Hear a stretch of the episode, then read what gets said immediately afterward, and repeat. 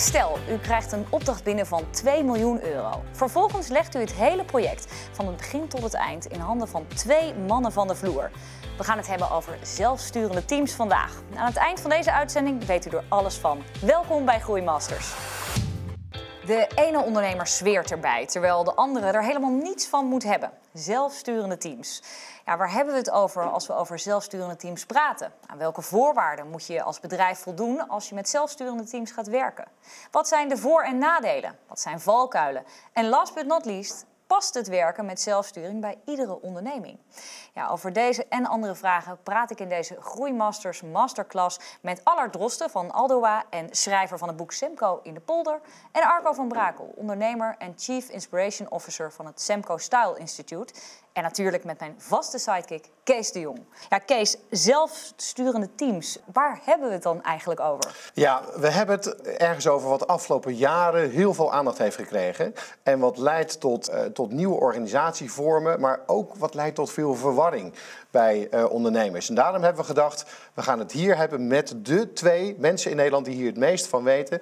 Om nou eens ondernemers voor te lichten, oké, wat is het precies en, en, en wat, uh, hoe zit het precies in elkaar? Nou, dat wordt zelfsturing.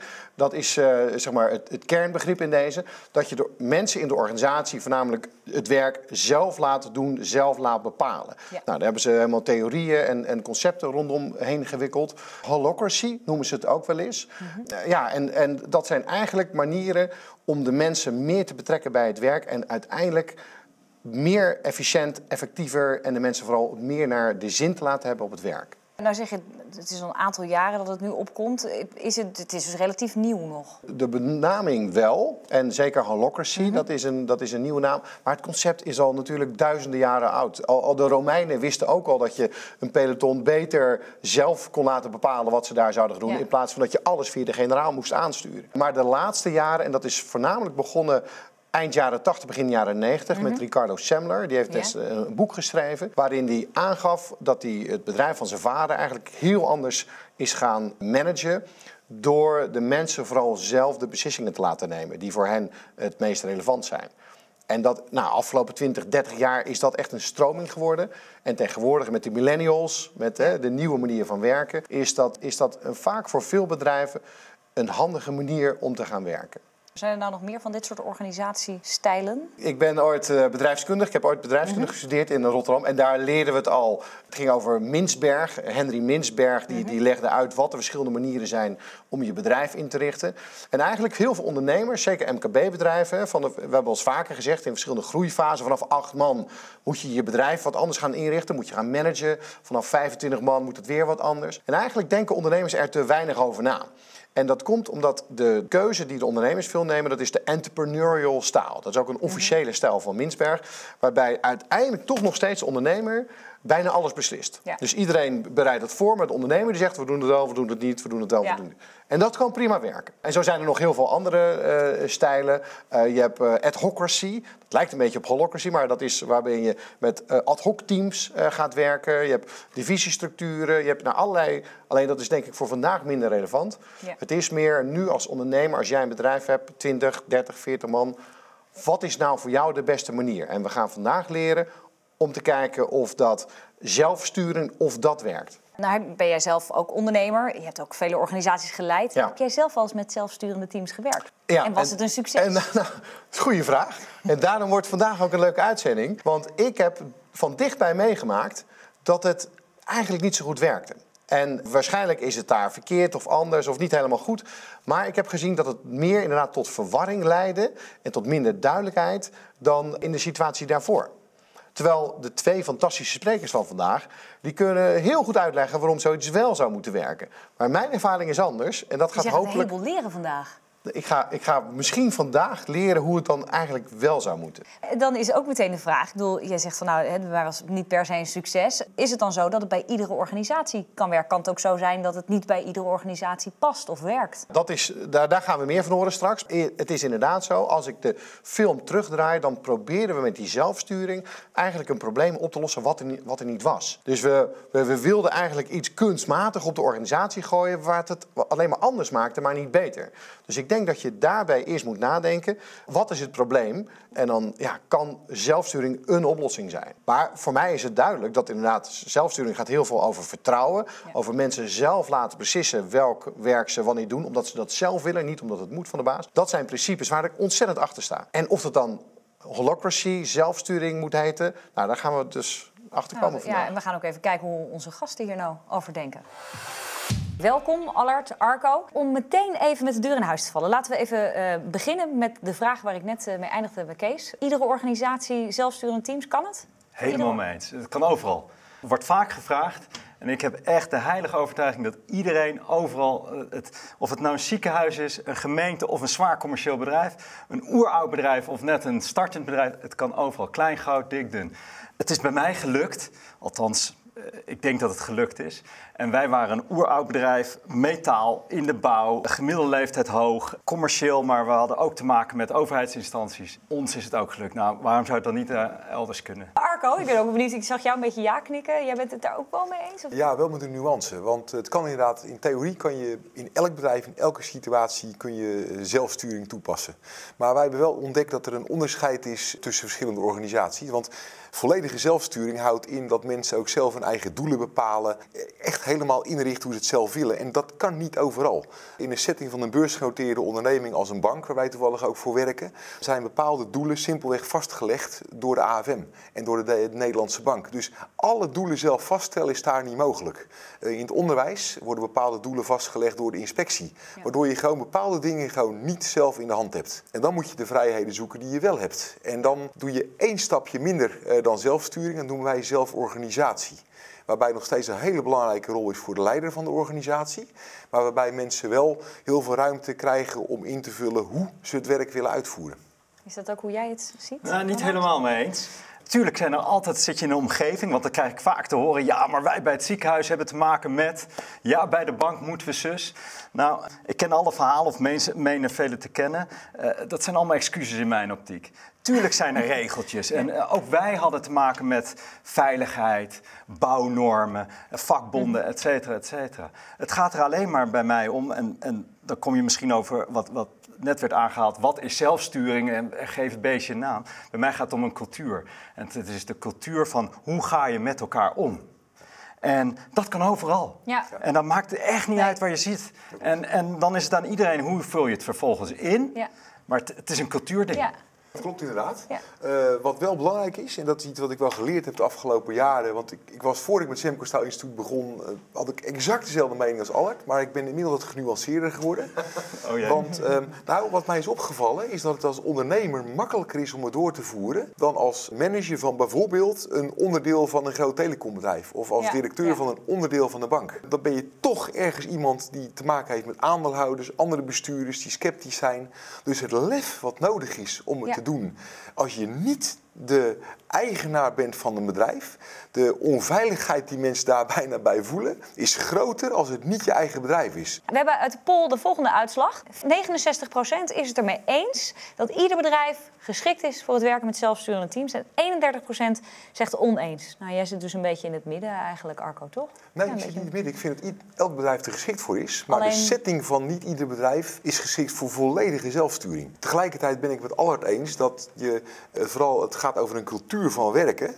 En dat kan je werkelijk overal toepassen. Dus de enige nuance die ik aanbreng is dat niet elke organisatie in staat is zelf zijn eigen doelen volledig vast te stellen. Uh, en dan ga je meer kijken. Ja, en, maar de werkwijze die Allard schetst kan werkelijk in elke setting gebeuren. Maar ook dat heeft te maken met het leiderschap, wat zeg maar het mogelijk maakt om het te doen. Nou, daar gaan we het zo meteen over hebben. Maar Allard, we beginnen even met jou, want jij bent van Aldoa. Wat voor een bedrijf is dat? Laten we daar eens mee beginnen. Een, een heel bijzonder en uniek bedrijf, maar dat, dat, dat komt straks misschien nog wel verder aan bod. Nee, wat is het? In essentie een metaalbedrijf, productiebedrijf. Wij maken van metaal maken wij, zoals wij dat noemen, gevelbekleding het jasje van een gebouw. En dan moet je denken aan de Markthal in Rotterdam, het plafond, dat is toevallig een binnenjasje. Een Hilton Hotel, station Rotterdam, Amsterdam. Dus metaal, panelen, handgemaakt, in samenwerking met architect. Bestaat 43 jaar en 13 jaar geleden mocht ik het overnemen, zoals dat dan vaak gaat. De mannen hadden geen opvolging in de familie en ik kon het kopen van buitenaf, samen met partner Jan Boom. En nou heb jij 10 jaar lang bij een grote onderneming op een traditionele manier uh, leiding gegeven. En jij kocht dus een bedrijf en besloot met die zelfsturende zelfsturende teams te gaan werken. Miste je iets bij je oude werkgever waarom je dacht ik ga dit zo doen? Ik miste de fun. Dat is het eerste wat bij me binnenkwam. Ik had een fantastische baan. Ik had, het was een leuk bedrijf. Geweld, ik mocht van alles doen. Maar end of the day ging het altijd alleen maar over het resultaat. En er werd eindeloos vergaderd en processen, et cetera. Ik miste de fun. Gewoon weer met elkaar de schouders eronder en, en samen iets, iets maken, iets beleven, et cetera. En ik kwam daar niet veel verder mee.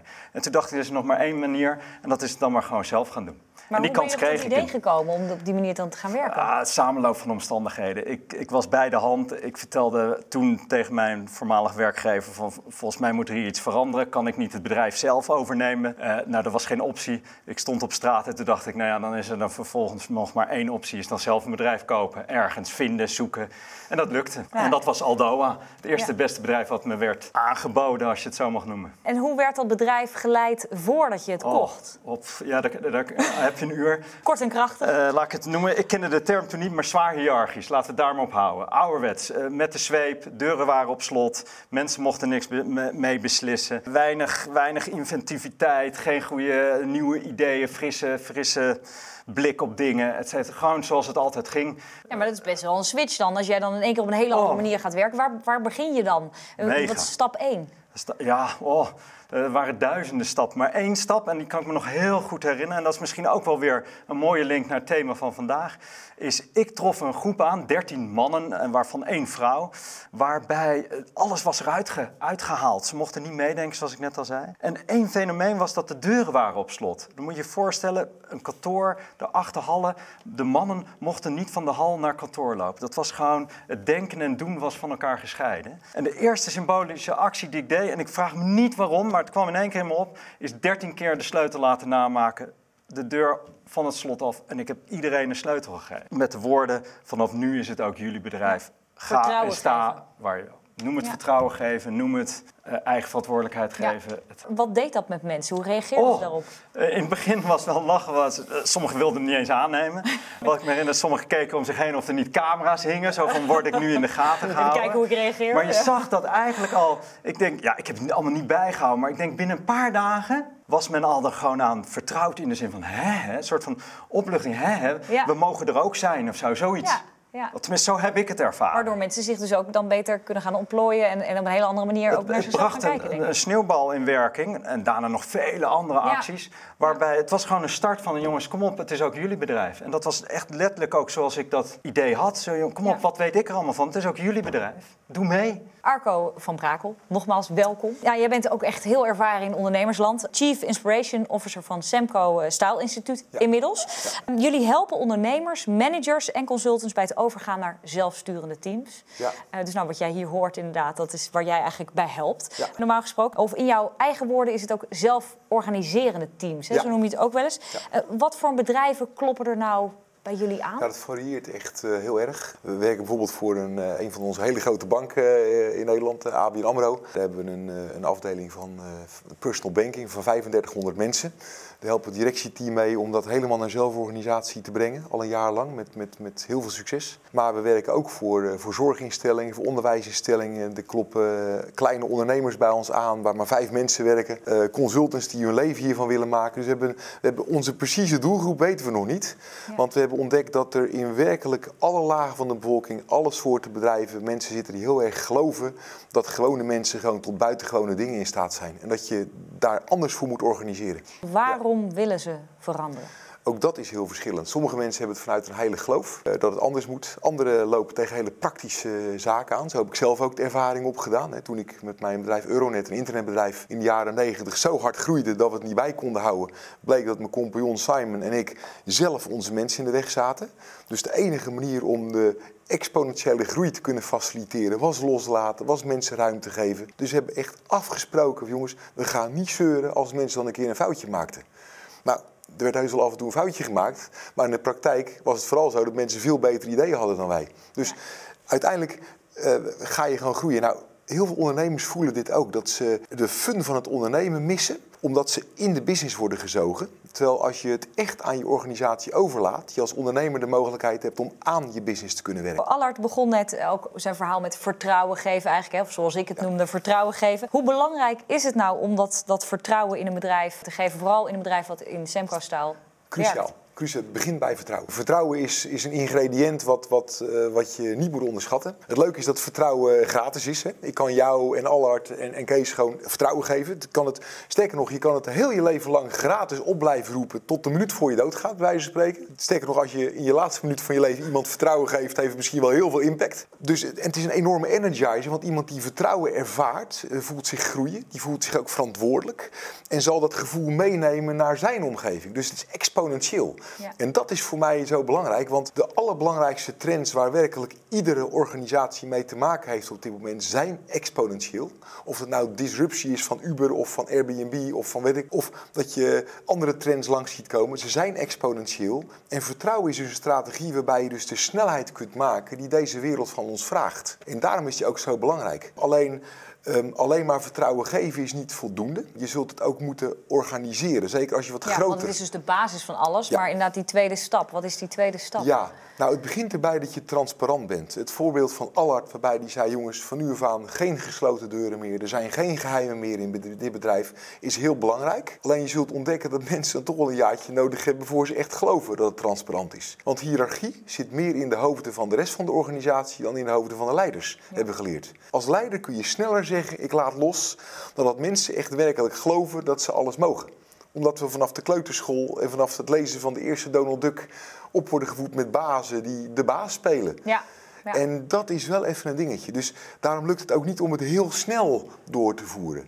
Maar zonder dat je informatie werkelijk transparant maakt, lukt het niet.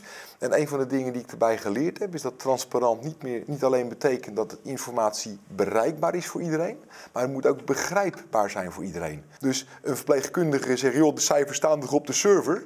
Nou, daar gaat een verpleegkundige echt niet naar kijken. Dus presenteer dan je cijfers niet in een spreadsheet op de server, maar probeer de cijfers op een manier te presenteren dat de verpleegkundige echt de besluiten zelf kan nemen. Laten we heel even kijken in hoeverre onze deelnemers hun personeel nou die sleutel ook toevertrouwen. Uh, we hebben daar een uitslag van en die is als volgt. 77% zegt het er uh, mee eens te zijn. Ik vertrouw mijn personeel voldoende om hen die sleutel te geven. Dus dat is wel positief, toch? 23% nee, ik, zegt niet. Ik vind het bizar.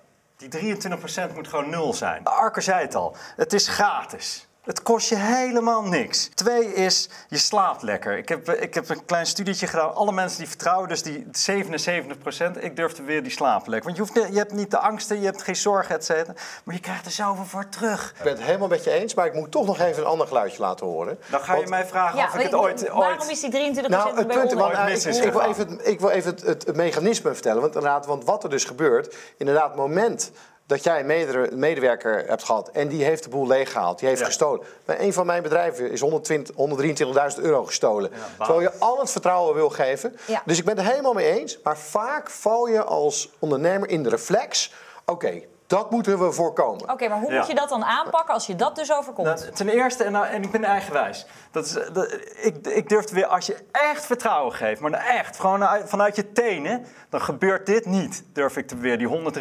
Ik krijg altijd de vraag, is bij jou iets misgegaan? Nog nooit. Tuurlijk, er gaan dingen mis, er worden fouten gemaakt, maar niet op vertrouwensvlak dat er gestolen is, bedrogen is, weet ik. Ik durf juist te weer, hoe meer je van bovenaf controleert met systemen en passwords en hekjes en weet ik veel, dan gaat juist die accountant, boekhouder, whatever, er met de kas vandoor. Bij mij is het nog nooit gebeurd. Dat is één. En, en... Ik zie dat Arco heel graag hier even wat over Arco, heel kort. Dit soort dingen gebeuren altijd alleen maar als er één persoon op één knooppunt van informatie waar alleen hij of zij beschikbaarheid over heeft. Op het moment dat je alle financiële informatie transparant maakt voor het hele team, is het onmogelijk dat één persoon 123.000 euro ontvreemdt. Blockchain is hierop gebaseerd. Dat je niet kunt frauderen als iedereen verantwoordelijk is voor de informatie. Aller, toen je het bedrijf kocht, bepaalde de directie alles. Je zei het net al. Nou heb je geen OR, geen PZ. Mensen bepalen zelf vakantiedagen Klopt dat ongeveer? Ik, heb een, ik zeg altijd, ik heb een OR, want dat zijn alle medewerkers die zijn elke dag OR. Ja, OR. Maar je hebt niet een, een, één team. Hoe pak je eh, zoiets nou aan in de praktijk? Met, met een team dat zoiets eigenlijk nog nooit gedaan heeft. Sterker nog, jij als leidinggevende zelf ook nog niet. Waar, ja, hoe doe je dat? Begin met gewoon uh, de eerste stap, gewoon beginnen. Dat, uh, het, het, is geen trucje of zo. Hè. Je, je, begint ergens en je kijkt waar, uh, wat werkt of wat niet werkt. Je neemt, probeert de mensen mee te nemen. Je, het is voorbeeldgedrag, het is het gewoon doen, het is experimenteren. Dat is ook wat ik zou willen meegeven. Een tip misschien tussendoor is, dit is echt een cultuurverandering van een lange adem. Dit is stap voor stap voor stap. Hè. En, en, soms wel eens een stapje terug, want iets werkt niet of zo. Dus die denken, oh, dit implementeer ik wel even in 2020 of zo. Kansloos, zou ik zeggen. Neem er bij wijze van spreken zeven jaar of misschien wel meer voor. Dat betekent niet dat je zeven jaar hoeft te wachten tot de vruchten komen. Dat, dat, kan al na een maand, twee maanden merk je al positieve dingen. Maar lange adem. Ja, en dan ja, gewoon uh, stap voor stap. Maar de, de grondhouding moet zijn, is toch dat woord vertrouwen, dat is essentieel, en eigen verantwoordelijkheid. En daarom denk ik ook weer dat het overal kan. Want mensen hebben, ik vind het bizar, mensen gaan vanuit huis, hebben ze uh, zich aangekleed, de kinderen misschien wel naar het schoolplein gebracht, s'avonds geregeld dat ze naar het theater gaan en op het werk moeten ze in één keer allemaal regeltjes en processen hebben. Ja. Mensen willen wel echt, echt ook eigen verantwoordelijkheid. We gaan toch iets ook even een beetje procesmatig dingetjes uh, aanpakken met lijstjes. Want Arco, je had net al even over de basis, dat het vertrouwen is. We hebben het er eigenlijk de hele tijd al over. Maar er zijn vier punten die daarbij belangrijk zijn. En die gaan we even puntsgewijs behandelen. Uh, het begint met loslaten van controle, zelfmanagement extreem stakeholder alignment en tot slot ook creatieve innovatie. We beginnen even bij de eerste, het loslaten van controle. Ja. Ja, dat is heel erg belangrijk en ook het lastigste voor ondernemers om te doen. En dat heb ik zelf ook ervaren, want daar kan je ook enorme fouten in maken. Maar wat mij vooral op is gevallen, dat de meeste leiders en ondernemers het in controle zijn verwarren met het controleren van mensen. De essentie en de kunst is juist om in controle te zijn zonder te controleren. En je kunt in controle zijn door in verbinding te zijn, door op de hoogte te zijn, door met elkaar te overleggen, door de vrijheid en de veiligheid te voelen om ook kritiek te mogen geven, waardoor je alle geluiden hoort. Um, een hele leuke die ik geleerd heb van, uh, van Ricardo en zijn Braziliaanse collega's, hè, die noemen wij de Guardians, die helpen ons de cultuur te bewaken, um, is het belang van het, uh, het eigen belang. En ik dacht, ik ben heel gereformeerd opgevoed, ik dacht altijd je moet je wegcijferen voor het team. Maar de Brazilianen zeggen nee, dat moet je juist niet doen. Je moet juist je eigen doelen kunnen halen in een team. Dus teambelang is even belangrijk als eigen belang. Ja. Niet belangrijker of minder belangrijk, even belangrijk. Dus wat je gaat doen is met elkaar ook bespreken hoe kun je nou je eigen doelen realiseren. Waarom werk jij bij dit team? Wat is voor jou de reden om hier aan bij te dragen en hoe zou jij je willen ontwikkelen? Nou, als je dat van elkaar weet, en dan ga je elkaar ook op elkaars talent aanspreken en dan kan je elkaar helpen om samen te groeien, maar dan groeit ook het hele team. Ja, daar hebben we een mooi voorbeeld van. Ik noemde hem heel even al net aan het begin van de uitzending. 2 miljoen euro, je zet de mensen van de vloer aan het werk. Dat was jouw voorbeeld. Leg even uit. Het was 2011 had ik me herinneren. We zaten al ver in van nou ja, dus, uh, zelfsturing. Ik, wij kregen een fantastisch mooie opdracht net voor de kerst. ICC, gevelbekleding voor ICC, 2 miljoen euro omzet. Uh, haast was erbij geboden en ik raakte in een soort van paniek van... oh, dan moet ik als toch de klassieke manager, wat ik toen ook nog wel in mijn hoofd had... oh, dan moet ik dat allemaal gaan regelen en organiseren. En ik denk, hé, maar wacht eens even.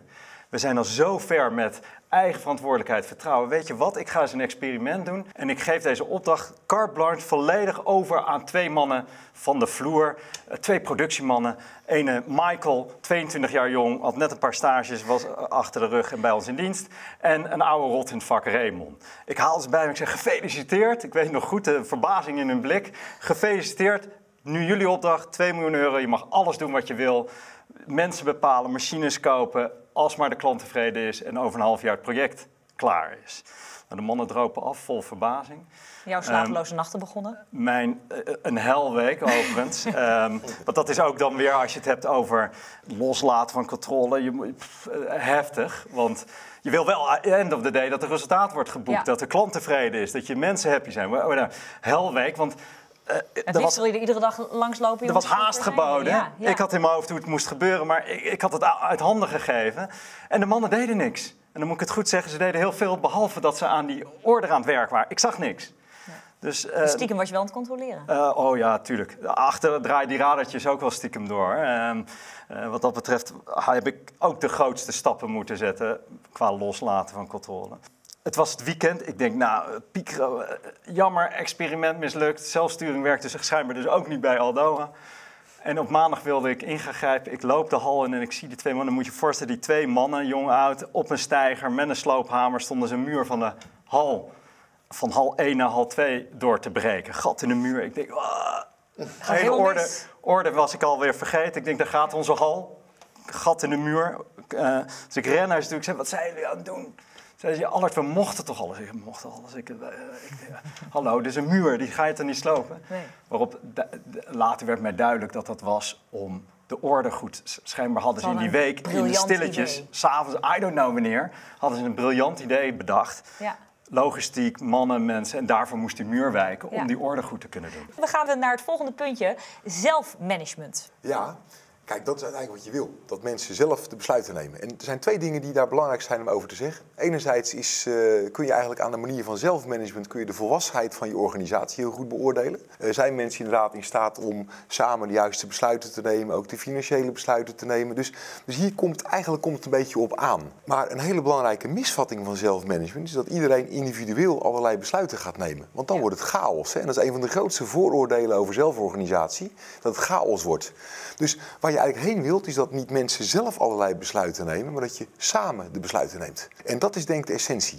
De grap is dat dat best wel wat van mensen vraagt. Niet alleen van de leiders om los te laten en te faciliteren, maar ook van de rest van de organisatie om daarin mee te doen en zich eh, vrij te voelen om een mening te geven. Wij zelf lossen dat op door bijvoorbeeld hele duidelijke rollen ook te definiëren, waardoor iedereen per situatie eh, leider is. Bijvoorbeeld als het over marketing gaat, dan is bij ons eh, Daphne eh, in de lead, want zij is verantwoordelijk voor marketing. Ja. Gaat over financiën, is mijn collega Farouk in de lead. Gaat het over content, dan is eh, bijvoorbeeld eh, Luc in de lead. Ehm, ze hebben allemaal een vorm van leiderschap ehm, per situatie. Maar daar moet je heel consistent in zijn, zodat je inderdaad die gelijkwaardigheid in het werk daadwerkelijk creëert met elkaar. Ja. En dan ga je dus samen besluiten nemen. Het leuke van zelfmanagement is ook dat de stille krachten in een organisatie daarbij zich thuis voelen. Want heel veel mensen vinden het toch ook wel lekker naar hun werk te komen, precies te weten wat ze moeten doen. En er is geen baas meer die je dat vertelt. Nou, dat is aan de ene kant heel lekker, maar aan de andere kant, kan hoe doe je dat dan? stressvol zijn, ja. Het kan stressvol zijn. het Dus je maakt de afspraken met je team. En dan in het teamoverleg of in de stand-up elke week of in hè, hoe je dat ook organiseert, ben je dus met elkaar ook bezig om inderdaad de voortgang van alles wat er loopt te bespreken. Waardoor je dus wel degelijk ook deadlines voor jezelf hebt. Jongens, ja, ik heb het afgesproken met mijn team, ehm, ik moet het nu wel af hebben. Ja. Ehm, dus je hebt toch een vorm van sociale controle waarbij je samen verantwoordelijk bent voor de oplossingen. Als ik een vraag mag stellen Ja. eh, namens de kijkers, want er Ja. zitten heel veel ondernemers nu Ja. te kijken van ja, maar Ja. Dan heb je een aantal teams. Ja. Een, een team is zelfsturend Ja. en binnen een team functioneert gewoon iemand niet. Die functioneert op Ja, dat 50, kan. 60 Ja. procent. Oh ja, dat kan. Hoe zorgt een team dan dat dat wordt opgelost? Want iemand moet zeggen, joh, volgens mij moeten we niet met jou door. Of eh, Ja. Ja, hoe dan gaat die hiërarchie weg. Ja. Dus wie gaat dan bepalen? Ja. Ja, en hier zie je de volwassenheid werkelijk aan de orde komen. Eh, wij hebben een paar dingen ontdekt. A, als mensen verantwoording moeten afleggen aan een team, zijn ze meer gemotiveerd om echt gewoon het vuur uit de sloffen te lopen om wel aan de eisen te voldoen van een team, dan wanneer het alleen maar één manager is. Dus het gevoel van commitment is groter. Maar dat heeft niet iedereen in zich, Nee. toch? Dus, Nee, dus dat je, heeft hebt, niet je, hebt, iedereen. je hebt minder het probleem, dus dat snap ik. Ja. Maar stel, eh, er is er toch een probleem. Ja, dat is de- Wat mijn ervaring was, toen ik nog de klassieke manager was, Ja? had ik de hele dag van dat soort problemen. Mensen die niet functioneerden. En ik was hard aan het werk en iedereen op zijn plek te krijgen en wel te laten functioneren. En collega's nog gerust te houden, et cetera, et cetera. Mijn ervaring is, na zoveel jaar ermee bezig te zijn en te experimenteren, ik heb functieprofielen afgeschaft. Want een functie, of een, hè, het woord functie of een functieprofiel, zorgt ook dat iemand in een bepaalde rol zich moet gedragen op een dag. Of bepaalde verantwoordelijkheden nu moet zeg- pakken. ja, ja. Ik zeg echt heel simpel eigenlijk gezegd, doe vooral waar je goed in bent. Ja, en niets ja. meer en niets minder. Maar ik heb nog en wat de grap dan is, en wat de grap is, als iemand nee. doet waar hij goed in is, en iedereen, Nee, maar niet iedereen heeft dat in zich. Iedereen, Oké. iedereen Ik heeft iets waar hij goed in is. ik maak hem- ik maak hem nog concreter. Hoef je, dan functioneert hij de hele Ik dag. maak hem nog concreter. Henk van Ja. de Vlis, Ja. die komt steeds later, die gaat eerder naar huis, zijn werk is niet af Ja. en een klant klaagt iedere week wel een klant over hem. En die misbruikt de vrijheid. Wat doe je met die vrijheid Jij zult het niet geloven. In de het oude situatie had ik allemaal van die... Kees, wat was het ook weer? Hoe heet hij? Van Henk. de Henk van de Vlissen. eh, Bij wijze van spreken. Ik heb ze gewoon niet meer. En ja, iedereen is verschillend. Je hebt mensen die, die slapen wat langer uit en de een die werkt zich helemaal de, de, de lompen. Maar doordat iedereen bij elkaar betrokken is, vertrouwen heeft, eigen verantwoordelijkheid, er worden dingen gedeeld met elkaar in alle openheid, gaan mensen juist geven naar het team toe. En gaan ze niet meer de kantjes ervan aflopen. En tuurlijk heb je hardlopers en wat mensen achter in de bus, maar dat mag. Dat is, dat is alleen maar goed. Ja. Maar je hebt geen dissonanten die zeggen, joh, eh, wacht. eh, ik heb vakantiedagen afgeschaft in die zin van, tuurlijk, ze hebben vakantiedagen. Maar neem gewoon vooral vakantie. Daarvoor moesten ze toestemming van mij hebben. Bizar toch? Bij Aldoa gaat het tot nu toe kennelijk heel erg goed dat mensen altijd een andere plek kunnen vinden. Maar dat is niet altijd zo. En wij hebben ervaren dat een team A beter in staat is om mensen inderdaad een plek te geven. En dat mensen meer com- commitment voelen naar een team dan ze ooit voor een manager zouden voelen. Dat is één. Maar als het niet functioneert, dat is twee, dan blijkt een team vaker harder te zijn dan je ooit als baas zou zijn. Dan accepteert het team Ja. niet dat Ja. iemand niet functioneert. Dus dan gaat ze iemand weg. Het is- Het is, Oké, ja, dat was het antwoord waar dat, ik naar op zoek was. En keihard. Ja. Keihard. Maar dit Ja. maak je ook zo mee? Want, Ja. want dit... Ja. Sterker nog, we hebben het zelf meegemaakt. Maar waar het dan meestal fout gaat... Kijk, een van de allerbelangrijkste pijlers bij, bij, bij zelfmanagement... is dat eh, iedereen betrokken is bij het aannemen van een nieuw lid. Dus Ja. iedereen moet erachter staan. Ja. Wij hebben zelf in het team, bij ons bij Semco-stijl notabene... al eens een keer iemand erbij gehaald die niet er helemaal bij paste. Waar, waar maar twee, toevallig eh, een collega van mij en ik zelf enthousiast over waren. En dan blijkt het toch niet te lukken. Dus bij twijfel niet inhalen. En daar moet je wel consensus in doen. Dus als er een paar mensen zijn die zeggen, nou, dit voelt niet goed, doe het dan niet. Zoek even verder. Je bespaart je een hoop shit. Eh, Allard, jij hebt eh, ongetwijfeld misschien wel eens in dit, eh, als we het hebben over zelfmanagement eh, onderdeel, wel eens een misser gemaakt. Kun jij die met ons delen? Oh joh, zoveel. Maar eentje die me echt te, bi- te binnen schiet is, is... En dat heeft te maken met voorbeeldgedrag. Werd net al ge- ge- genoemd Ja. volgens mij. Hè? Cultuur, je bent zelf, moet je het voor, goede voorbeeld geven. En we waren op een gegeven moment waar we al ver in, in, in hoe we waren en hoe we on- ons ontwikkelden. Maar op een ochtend kwam ik in de hal...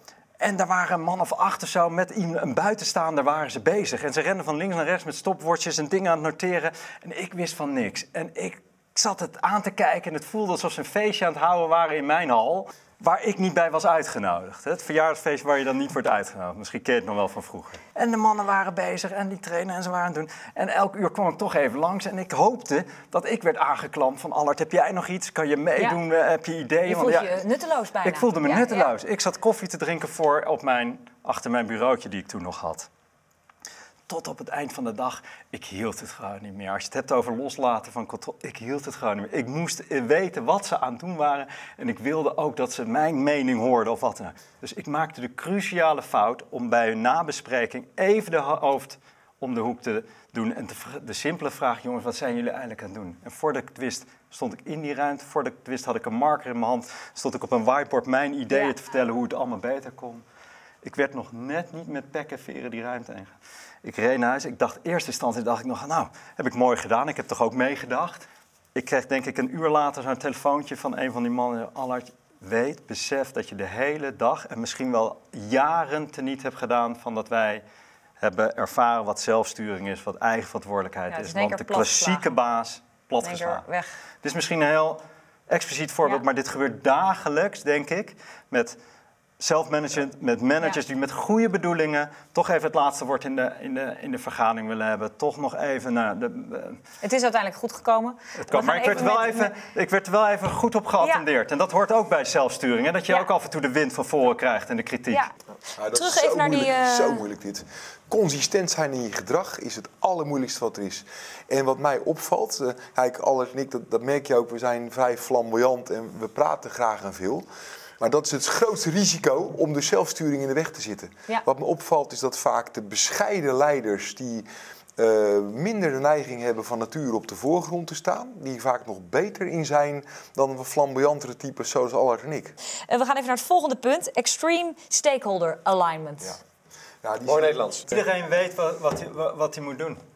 Waarvoor hij zijn bed uitkomt. Ja, maar dat past Of niet. is dat sorry? Dat zijn weer meerdere We gaan even woorden. terug naar Dat de, de- Maak je punt. Waar het eigenlijk om gaat is dat je eh, niet alleen zorgt dat je bijvoorbeeld eh, voor de aandeelhouders bezig bent, maar dat je realiseert dat iedereen in de organisatie van dezelfde doelen doordrongen moet zijn. Dat bijvoorbeeld van aandeelhouder tot eh, klant en van leverancier tot directie, dat je allemaal bezig bent dezelfde doelen te realiseren. Ja. Ik, ik vind zelf dat er zijn best wel een paar mooie voorbeelden in Nederland, maar het zijn vooral internetbedrijven die dat als vaak als allerbeste doen. Omdat je Als je een internetbedrijf bent, waar eenmaal in een veel transparantere omgeving zit en daarmee automatisch Ja. met je leveranciers en je klanten samenwerkt. Maar de grap is dat bijvoorbeeld banken eigenlijk zulke bedrijven zijn van nature. Want als jij een spaarrekening afsluit, ben je door spaargeld te storten medeontwikkelaar van het product lening. Want jouw geld wordt uitgeleend voor, om iemand anders een keuken kan bouwen. En door de lening af te sluiten en rente te betalen, oké, is heel weinig nu, maar eh, maak je de spaarrekening mede mogelijk. Dus je klanten zijn feitelijk medeontwikkelaars van je product. Ja. Nu word je gelukkig door banken steeds vaker als klant behandeld, maar ik word nooit als partner behandeld door de bank. En dat is wel de essentie waar je hier over praat. Nou, dat is alignment. Ja. Maar de grap is dat zodra je de cultuur van samenwerking intern in je organisatie goed voor elkaar hebt, mensen ook de veiligheid, de vrijheid en de verantwoordelijkheid voelen om slimmer en beter samen te werken met hun klanten en leveranciers. En dat is extreme Ja. stakeholder alignment. Maar dan toch even terug naar die vraag over toch weer dat beetje dat controleren. Hoe weet je nou zeker dat iedereen dat doet? Wie controleert dat uiteindelijk? Goeie vraag. Ik weet niet of dat altijd eh, 100% te controleren valt. Het enige wat ik weet is dat je, dat je begint met elkaar van waar wil je naartoe. Hè? Die, die alignment, van waar, waar doen we het voor? Wa- wa- wat willen we bereiken? En, en dat is toch cultuur, dat is met elkaar dat opzetten. In het begin was ik overigens was ik degene die die lijn uitstipte. Want als ik toen aan die 13 man had gevraagd wat, wat gaan we doen, waar willen we naartoe, dan had ik Ja, of niks gekregen of 13 verschillende antwoorden.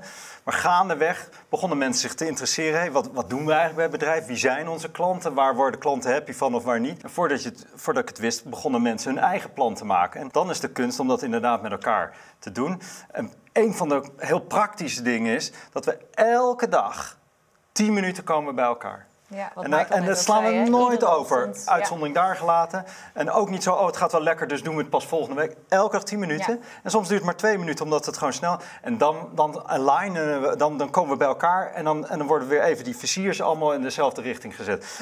En dan gaan we, wat gaat er goed, wat gaat er niet goed, eh, eh, et cetera. Ja.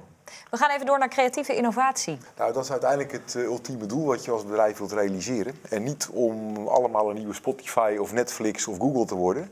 Maar wij geloven heel erg dat juist om responsief te zijn, om dus goed te kunnen reageren op, op de wereld, dat je een cultuur wilt hebben waar een voortdurende verbetering mogelijk is. Dus permanente verbetering. Het is bijna utopia voor een bestaand bedrijf om, om inderdaad een nieuwe Spotify op te richten. Maar zelfs Spotify heeft eigenlijk maar één grote innovatie gedaan en dat was Spotify zelf. En daarna hebben ze een cultuur van steeds een beetje beter worden ingebakken. En dat is wat je eigenlijk wilt. Maar de meeste bedrijven hebben zo zichzelf klem gezet in processen, procedures en ouderwetse leiderschapstijlen. Dat mensen A. niet de veiligheid voelen om te experimenteren, omdat ze B. bang zijn om fouten te maken. En C. daardoor gewoon maar gewoon hun werk doen en hun brein aan de kapstok hangen als ze binnenwandelen op hun kantoor.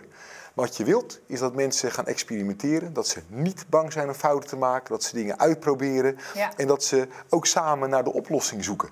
Toyota, grappig genoeg, een Japans bedrijf, is daar extreem ver in gegaan. Waardoor elke medewerker op de productievloer de verantwoordelijkheid heeft om de productielijn stil te leggen als het nodig is. En dat kost miljoenen als die dat doet. Maar ze doen het wel.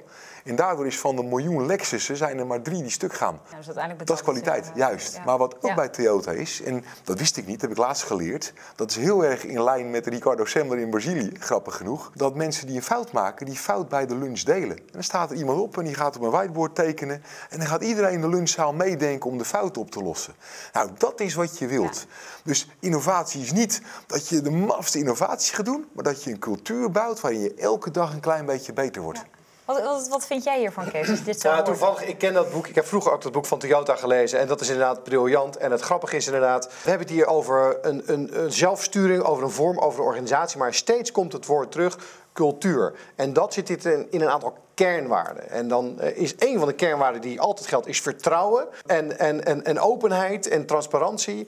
Het- dus het is eigenlijk ingewikkeld. Maar als je, het, als je de ui afpelt, is het heel simpel. Ja. En dat wordt steeds duidelijker door alle voorbeelden die jullie geven. En, en daar connect ik wel heel erg mee. Dus dat, is, een, eh, dat is even mijn eh, tussenconclusie voorlopig. Nou zijn uh, Allard en Arco ondernemers voor wie het werken met zelfsturende teams echt gewoon een vanzelfsprekendheid is. Ze promoten het ook zoals we eigenlijk deze hele masterclass al horen.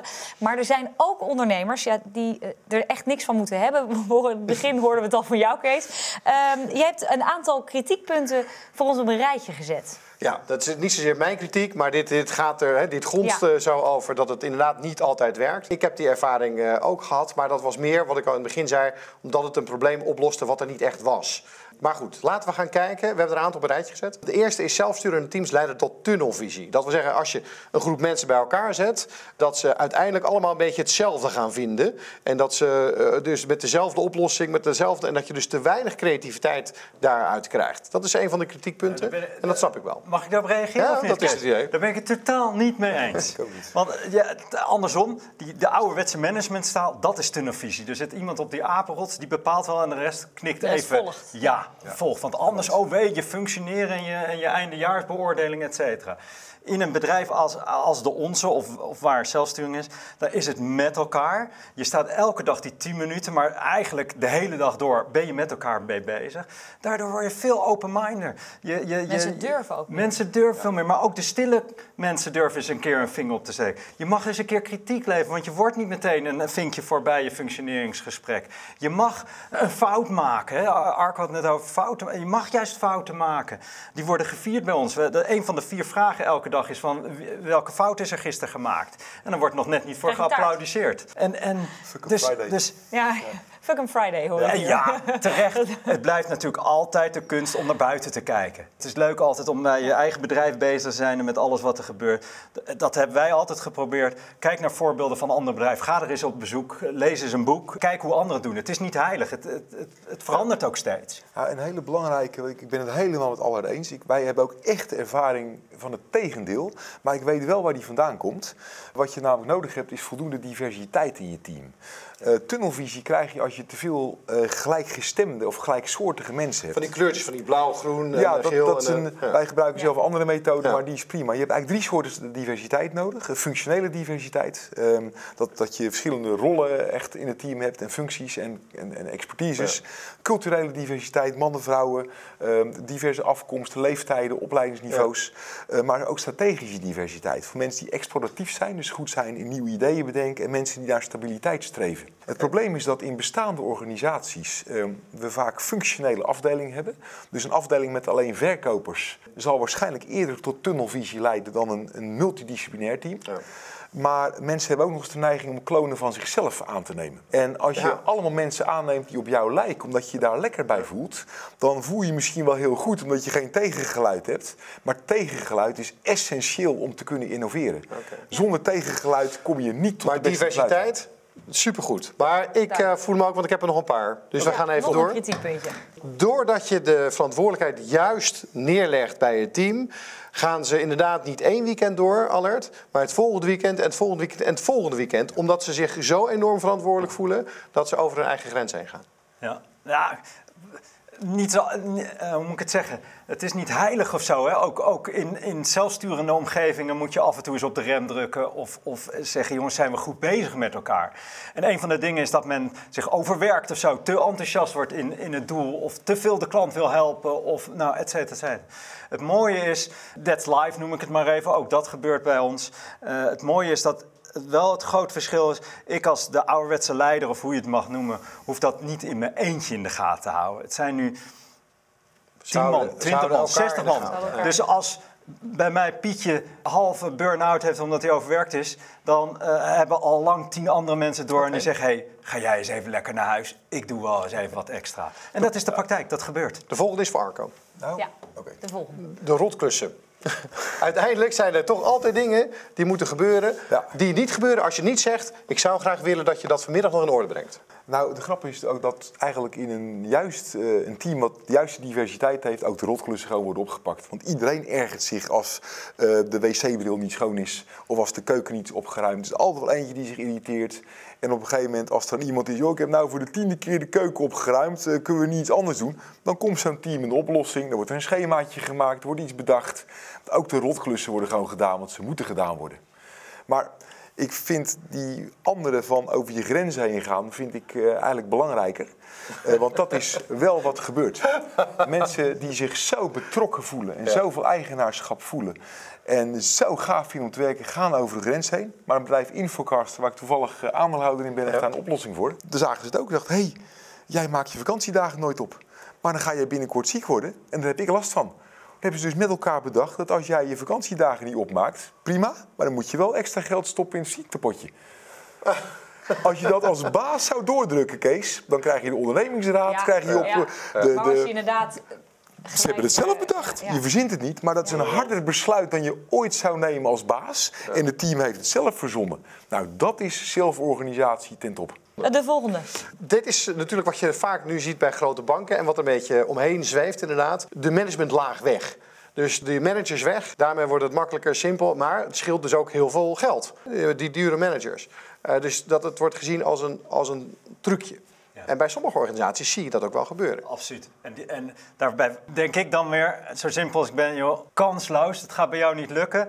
Het woord trucje, het zegt het al. Een trucje, daar trappen mensen doorheen. Daar trappen ze niet in. Het werkt gewoon niet. Dus Je als moet je er als motivatie hebt het besparen van geld, dan moet, dan moet je sowieso niet aan Nee, beginnen. Want dan nee, mislukt het. nee, eh, geld mag ook nooit de driver zijn. Nee. Toen ik begon ook, heb ik tegen mensen, wat we ook gaan doen, hoe we ook gaan veranderen, ik heb het echt meerdere malen gezegd, het kan nooit consequentie hebben voor jou je baan. Hè, Even los van functioneren of zo, hè, of je goed of bent. Maar het kan niet zo zijn, omdat ik iets slims heb bedacht, kan ik er mooi twee man uitsnijden. Want Nee. dat doe je één keer. En daarna komt er nooit meer iets slimmer. Als je het nou hebt over weg. creatieve innovatie of vertrouwen, die is dan meteen weg. Dus eh, eh, kansloos. Oké, dan de, de laatste. Dat is doordat je niet meer centrale leiding, sturing hebt, wordt het chaos. Dat team wil die kant op, dat team wil die kant op. Die willen een ander logo voor hun project of voor hun, eh, voor hun product. En, die, en er is te weinig centrale aansturing wat de dingen harmoniseert. Nou, dat is inderdaad een misvatting die je vaak hoort. Eh, en dat krijg je alleen als je het niet goed regelt. maar als je de juiste mix van mensen hebt, hè, daar begint het mee, die alle informatie hebben, dat is een tweede belangrijke ingrediënt. Ja, maar dat is binnen een team. Maar nu gaat het erom dat je een team A, B, C en D hebt. En doordat je het vier verschillende teams Ja. hebt, eh, doen die allemaal op hun eilandje hun Ja. ding. Maar uiteindelijk zitten ze elkaar in de weg. Eh, ze hebben twee campagnes, laten ze tegelijkertijd lopen. Er is te weinig afstemming. Er is Ja, te weinig. dat- we hadden net het derde puntje, extreme stakeholder alignment. Ja. Die is niet, zo, niet voor niets zo belangrijk. Oh. Dat is de afstemming. Ehm, en daar moet je een, een ritme voor vinden. Ik ga Eh, toch dus- even dus-. Wat is er mis mee? Dat af en toe teams verschillende dingen doen. Ik geloof eerder Ja, in dat elk team knokt voor zijn eigen ding. eh, Zich daar helemaal happy voelt, de klant tevreden houdt, zijn eigen team tevreden houdt. En ja, dat is misschien niet helemaal in lijn met een ander Een team. beetje chaos is goed. Dat, in plaats van dat het allemaal door één trechter moet en allemaal dezelfde formule en hetzelfde. Ah, ik maar vind, het ik vind dat ik vind wel sterk voor jou. Ik vind, het geen, ik vind dat ook Ik, geen ik, chaos. ik, eh, op een gegeven moment hadden wij een, een, mochten wij eh, een bedrijfje overnemen in Breda. En de eerste klassieke reactie was: wij lopen al tien jaar voor. We halen die mannen van Breda even naar ons toe. En dan leren we ze wel even wat zelfsturing is in onze manier van werken. We hebben heel bewust, en dan moet ik mijn partner Jan Boom eh, toekennen, want die zei: dat gaan we niet doen. We laten ze alleen, want zij moeten het zelfstandig gaan leren en zelf ervaren. En, en, dan, en dan worden ze veel sneller, sterker, groter, wijzer dan dat ze in dat grote geheel worden opgenomen. En ja, ze deden het op een andere manier dan wij het zouden doen. Ja, precies. Nou, je moet niet op de manier gaan zitten. Maar die chaos die gebeurt eigenlijk niet. Sterker nog, heel mooi voorbeeld is hetzelfde bedrijf dat ik net noemde, Infocaster. Eh, de directeur eh, Sander die kwam erachter dat hij eigenlijk weer in dezelfde valkuil aan het trappen was. Hij dacht, ga alles anders doen. Zijn laatste besluit was nooit meer een besluit nemen. Dus in één keer had iedereen de verantwoordelijkheid. En dan denken alle traditionele leiders, denken, nou, dan gaan mensen die hun eigen salaris mogen bepalen, die gaan het bedrijf leegtrekken. Niets is minder waar. Eerst hebben ze het bedrijf compleet in financieel veilig water gebracht. En pas na anderhalf jaar zijn ze gaan denken hoe ze zelf misschien wat meer konden verdienen. Dus mensen zorgen eerst voor hun gezamenlijke lifeline. En Ja. dat is het bedrijf. Ja, heren, we kunnen hier nog uren over doorpraten, maar het is tijd voor de boekentip.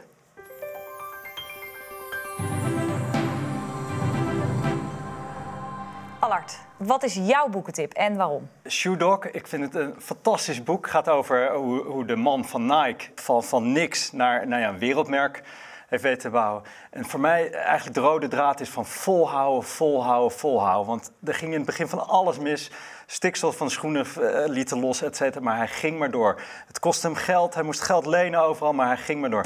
Dus dit boek raad ik iedereen aan, want ook zelfsturing is gewoon volhouden, doorgaan. Maar wel vanuit passie en vanuit ja, een stuk lef, gewoon doen. Helder verhaal. Arco, jij hebt ook een boek meegenomen. Ja, ik heb een boek dat is geschreven door eh, Jason en David van het bedrijf Basecamp. En dat is een bedrijf wat alles een beetje anders doet dan wij tegenwoordig in onze samenleving doen. Het heet, eh, de Nederlandse vertaling heet Het hoeft niet zo hectisch te zijn op het werk. Het gaat erover dat je gewoon dingen wat anders aanpakt.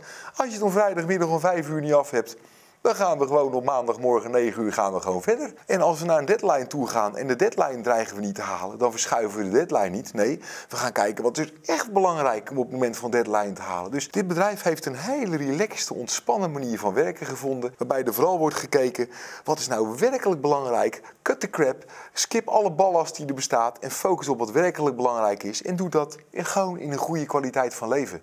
Heel verfrissend. Het kan zo simpel zijn. Het is, Kees, het, is de, het is, de, algemene formule van succes. Prioriteiten stellen en de belangrijkste dingen echt goed doen. Dus dat is, eigenlijk komt steeds weer terug. Ik heb meegenomen hard gaan met de beste mensen. Daar heeft Enno Groeit aan meegewerkt. En ik persoonlijk uh, daarmee ook. Een uitgave van Sprout. Waarin inderdaad het belang van het binnenkrijgen van de beste mensen. En het binnenhouden van de beste mensen. En hoe kan je die nou het beste ontwikkelen. Uh, daar uh, staat een, vol, een, boek vol met inspirerende voorbeelden. Ik heb zelf een hoofdstuk geschreven over leiderschap. Hoe je nou die, die goede mensen kan, kan leiden, motiveren, inspireren. Er staan een aantal voorbeelden in ook van, van jullie twee. Dus het zelfsturende gedachte wordt hierin uh, meegenomen. Tip van Flip. Ja, Kees, we hebben een heleboel besproken vandaag. Maar er zijn toch nog een aantal dingen die je de kijkers mee wil geven.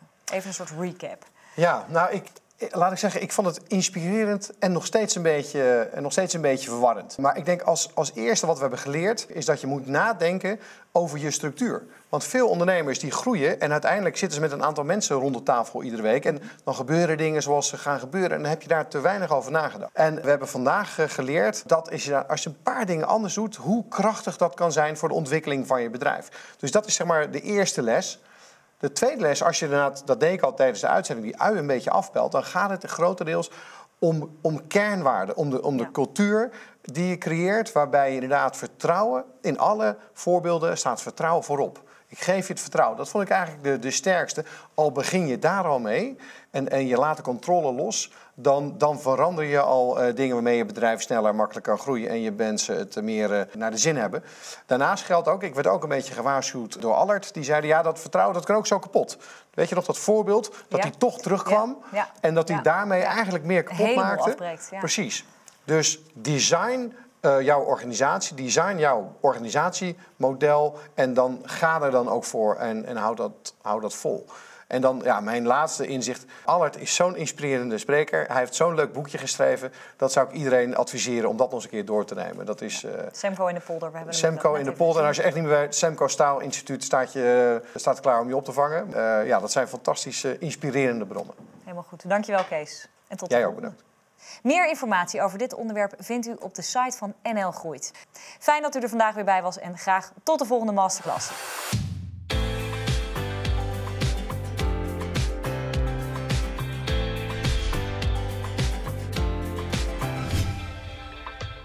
Deze uitzending werd mede mogelijk gemaakt door Centraal Beheer, Grant Thornton en NL in Business. Groeimasters is een initiatief van NL Groeit en Quadia.